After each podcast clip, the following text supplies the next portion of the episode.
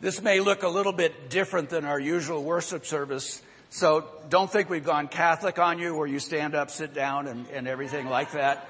There's no kneeling bench or anything like that. But what, what we are trying to do is simply present to you these commands that Jesus has given to us. And why do I say that? Because uh, I think many of us have asked the question or been asked the question by others, why church? Why does the church today even exist? Or maybe another question is, what does the church do that can't be done by anything or anyone else?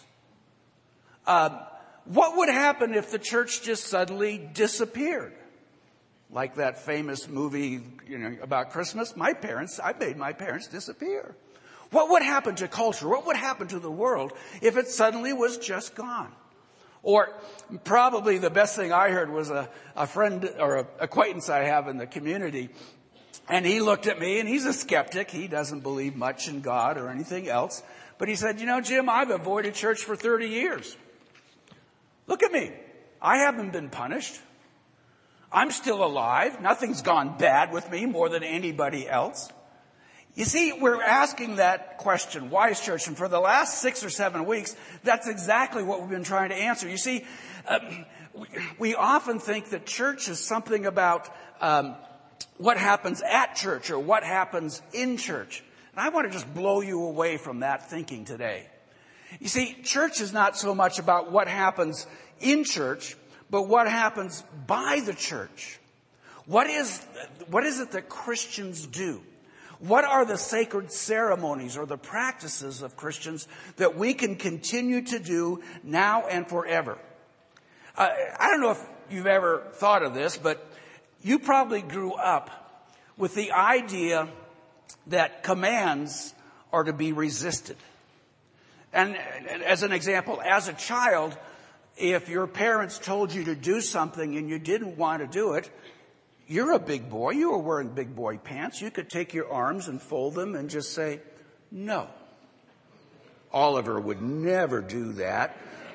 But others of us do. Well, so your parents decide that what we're going to do is we'll sit you down and we'll explain it to you. And so after the explanation, you still are resistant. You fold your arms and you say, no. So then they start quoting scripture. Honor your father and mother. And you hear that and it's still not enough. So there's finally four famous words that help you obey what your parents tell you to do. The four, I'll give you the first, because yeah, because I said so. Works almost every time. In other words, we're not talking about reason here. We're talking about power and authority and do it because I said so. Now, if you think about that for just a minute, uh, when we hear that Jesus has given us commands we're to follow, we go, why? And there's reasons. But maybe you're thinking, well, same as my mom and dad. My heavenly father is the same as my dad because I said so. And so the idea here is, is Jesus doesn't say this so he'll see how much we are resisting him. He doesn't say it uh, so that we would. Um, uh, so that he could prove his authority over us. I want you to know Jesus is not frustrated with us, but his instructions are clear. Always have been, always will be.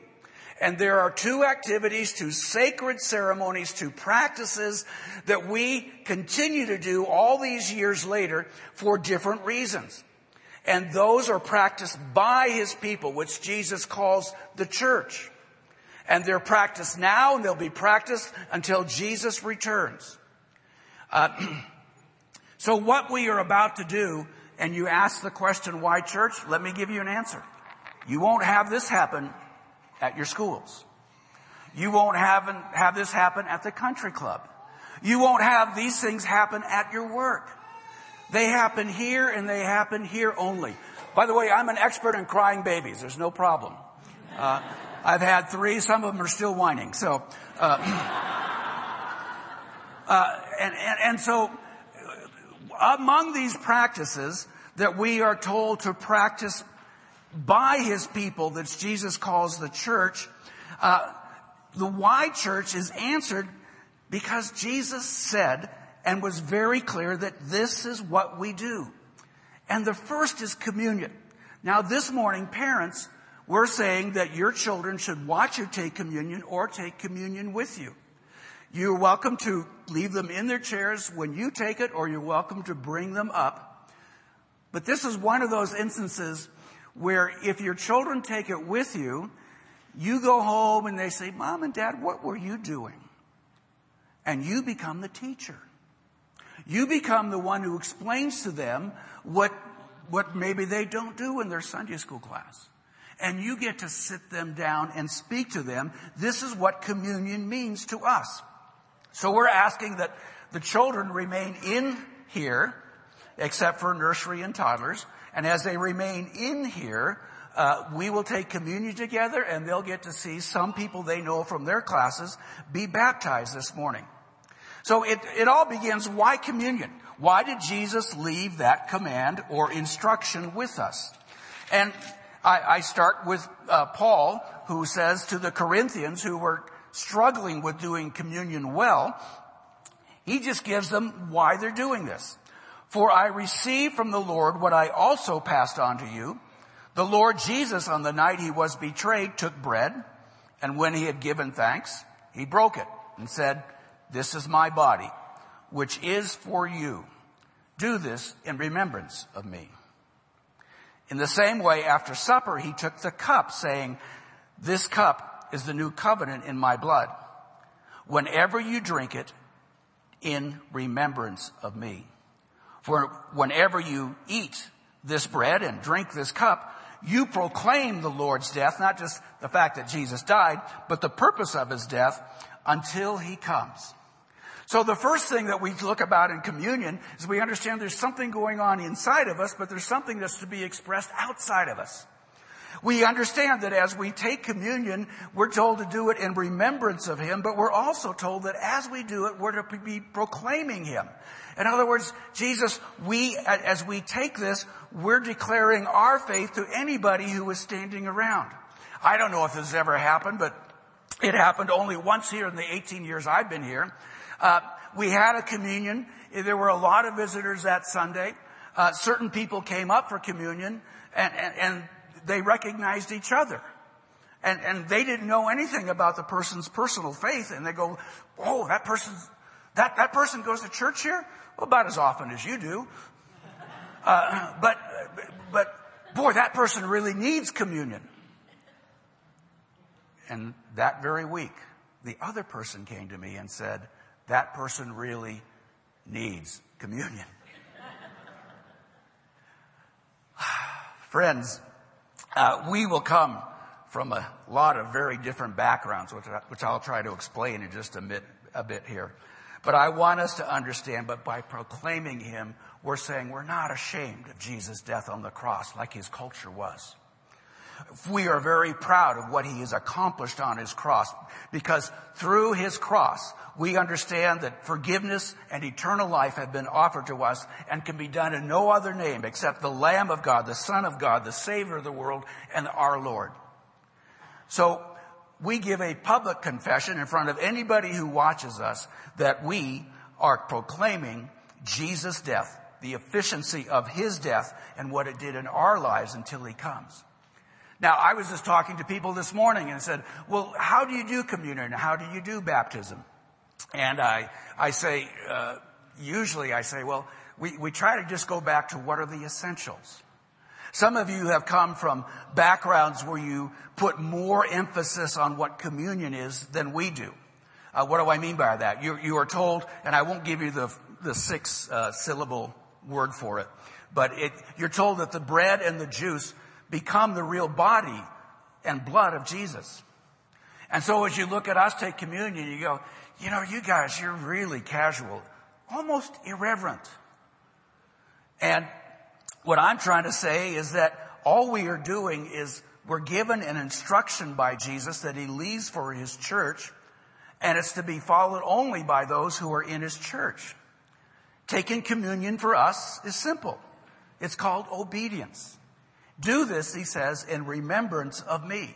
And we're to be doing it time and time again. I want you to know that it doesn't have to be done only in the church or at the church. You could take communion at your home and you serve it to one another. I imagine if you wanted to, you could hide in a closet and serve yourself communion, but I, I don't, I don't get that, but you could. There's no law stopping us. What we are saying is we are not resentful that Jesus has given us this command because he said so, but we're rejoicing and remembering God's son goes to his cross for us. So we go through this ceremony about once a month rejoicing. Uh, we do this as a means to honor Jesus at his word. Now, if you cannot accept the way we serve communion or what the, the meaning we put behind it, please lower the bar and at least accept that Jesus has told us, He's instructed us. And we do it as a means to remember Him, but also to proclaim Him. When we take the cup and when we take the bread, what we are saying is this is where I have placed my faith for my standing before God and for my eternal life. I put it nowhere else than in this bread and in this cup. And, and we invite you to take it and understand that we will continue to take it as long as we're still here. I've got the, you know, I got the sense that if we're proclaiming Him until He comes back, then we'll be doing this until we're no longer here. The church is gone. So He's giving you this command. And we invite you very simply to say, Jesus told me to. It doesn't matter how deeply moved I am, but I'm doing it in remembrance of Him and proclaiming Him. So we have here very simply a loaf and we have a cup. And all that we are doing is saying, this is what you will do as you come forward. You will take a piece of the loaf, dip it in the cup as your means of proclaiming Jesus until he comes back. This is his body, which he said was broken for you. He gave up his entire life, his very life. He died. This is his cup, which is also for you. And when Jesus shed his blood, it was now the way in which we would know that we have forgiveness for our sins. His blood was the cost necessary for God to say, Your sins are forgiven. Would those serving please come forward? Now, again, parents, you know if your children are ready to take communion, if they have placed their faith in Jesus Christ, or you know if they should maybe just stand with you and watch you do it and you get to explain it to them afterwards. But our invitation is to all of you who have placed your personal faith in Jesus Christ to come in remembrance and proclamation of Him. Well, that's the first thing, communion. You ready for the rest? I am. This is so fun because again, we are simply following Jesus in this second ceremony and we're told to practice it to honor the instruction of baptism. Let me give it from Matthew. Here at the end of Matthew, Jesus is speaking to his 11 disciples before uh, he is he is now resurrected, but he is not yet ascended to the Father. And so it says that when they saw him in Galilee, uh, they worshipped him, and even then, even some of them were doubting, but he left them with these instructions. It says, then Jesus came to them and he said, all authority in heaven and on earth has been given to me. Therefore, go and make disciples of all nations. So their mission was to go everywhere. And I take it that this is how disciples are made.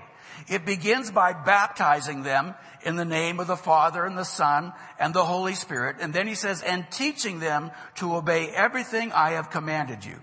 And surely I am with you always to the very end of the age. So we get to this, and he says, now I, I, want you not just to do this to remember me, but I want you all to be involved in disciple making or making disciples. Now, some of us have been at other initiation ceremonies for clubs, for organizations or schools. They made us do it because they said, you can't be a member till you go through this. And have you noticed that over history, the longer we've been doing these ceremonies, the more complicated and intricate they become? We never make things shorter. We only make them longer and longer and longer. Why? Because we want them to feel special. We want them to say more than that, hey, I had to go through this, you have to go through this too, and it's going to be even harder for you than it was for me. We, we, we love that sense of authority. I'll tell you how this is done, and believe me, if I paid a little bit, you're going to pay a lot. Well, we try to keep it simple.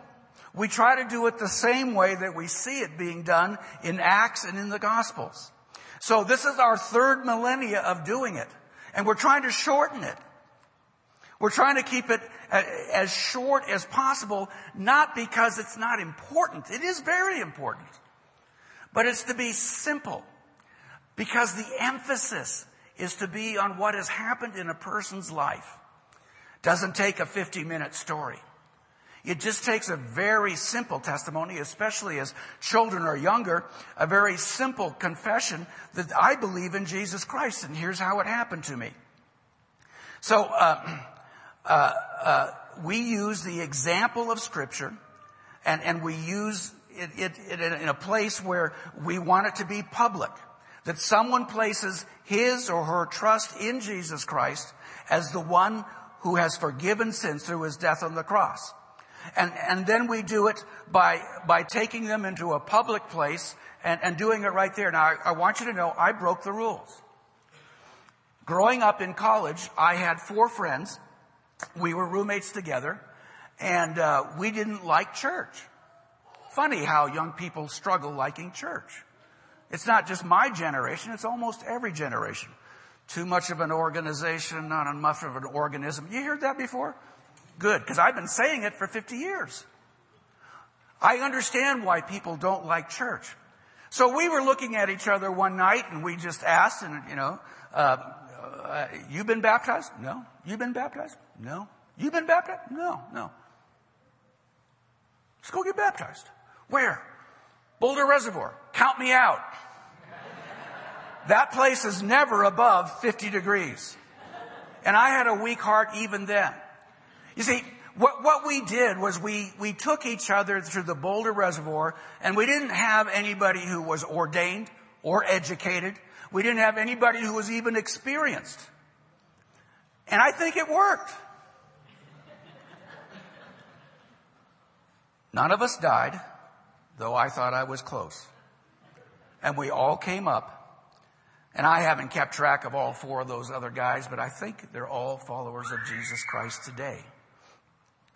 They were simply saying the, ba- the Bible says and Jesus says, be baptized. And because we had all come to faith or come back to our faith in, in those years in college, that we went and baptized each other. Now, some of you come from a background where you were baptized or christened as infants.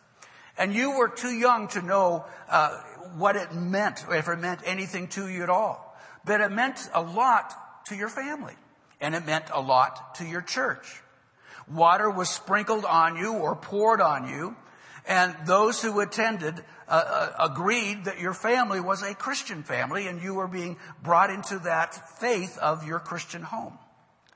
The example of scripture is you come to faith and you're baptized then. You come to faith and you're baptized soon after.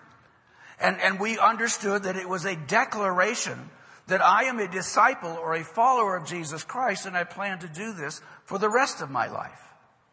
Well, if that is the example of scripture, we want to follow that as closely, but we have a lot of freedom.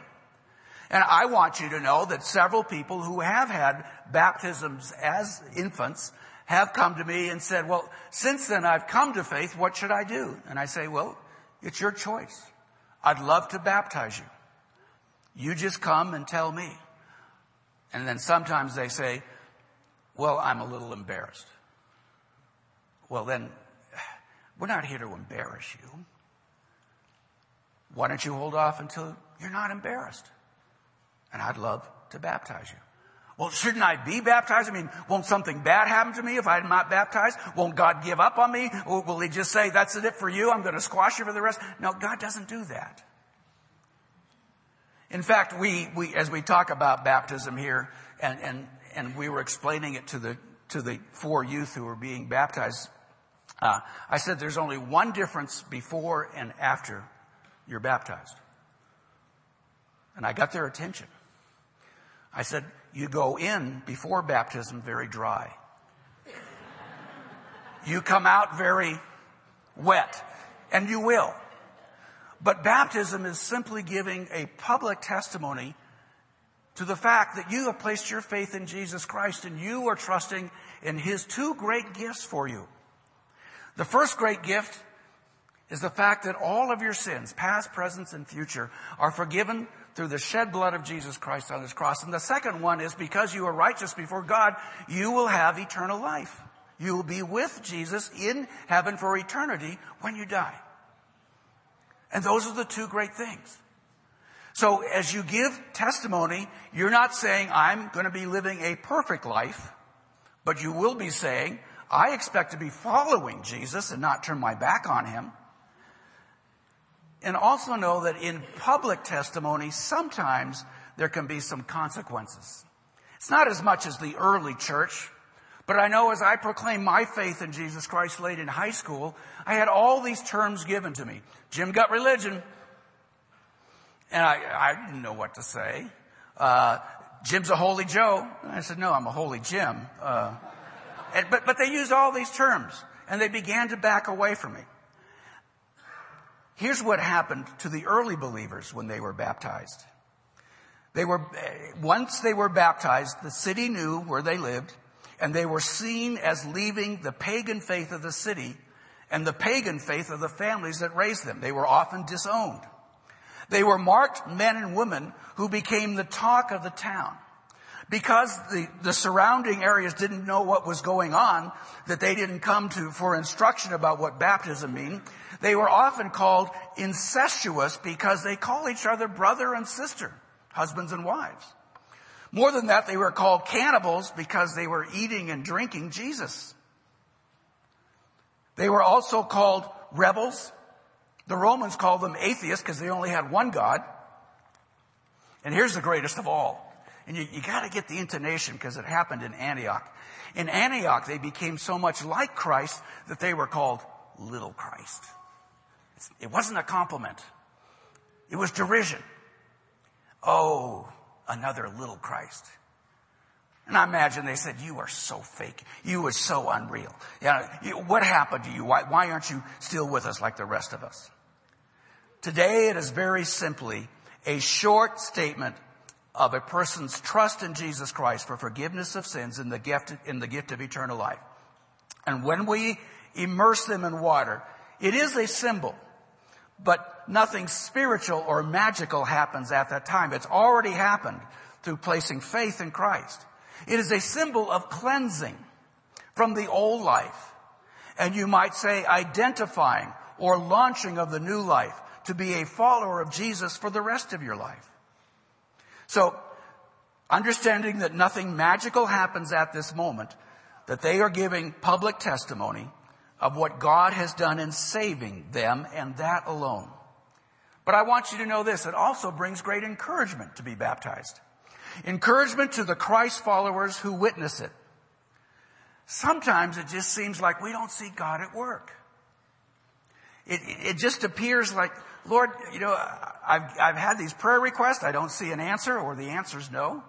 Or, or Lord, I've been trying to uh, to live a better life and, and be a better follower. I don't I don't see it happening. I'm just way too slow. But I see people of every generation claiming that they have found the Savior and the Lord of eternity in Jesus Christ, God's Son. And so as they make that proclamation, the rest of the body is encouraged because we have seen God at work in four individual hearts this morning. And it is a beautiful thing to see. So they're giving that public testimony. And people are still coming forward declaring their personal trust in Jesus Christ. Now they're the same as before, but just a little more wet. And each one we're baptizing today comes from a strong Christian home. So we have added a little bit to the ceremony that you maybe have not seen before in other baptisms. Each, one of the parents will give a blessing on each of the ch- children. And let me tell you why.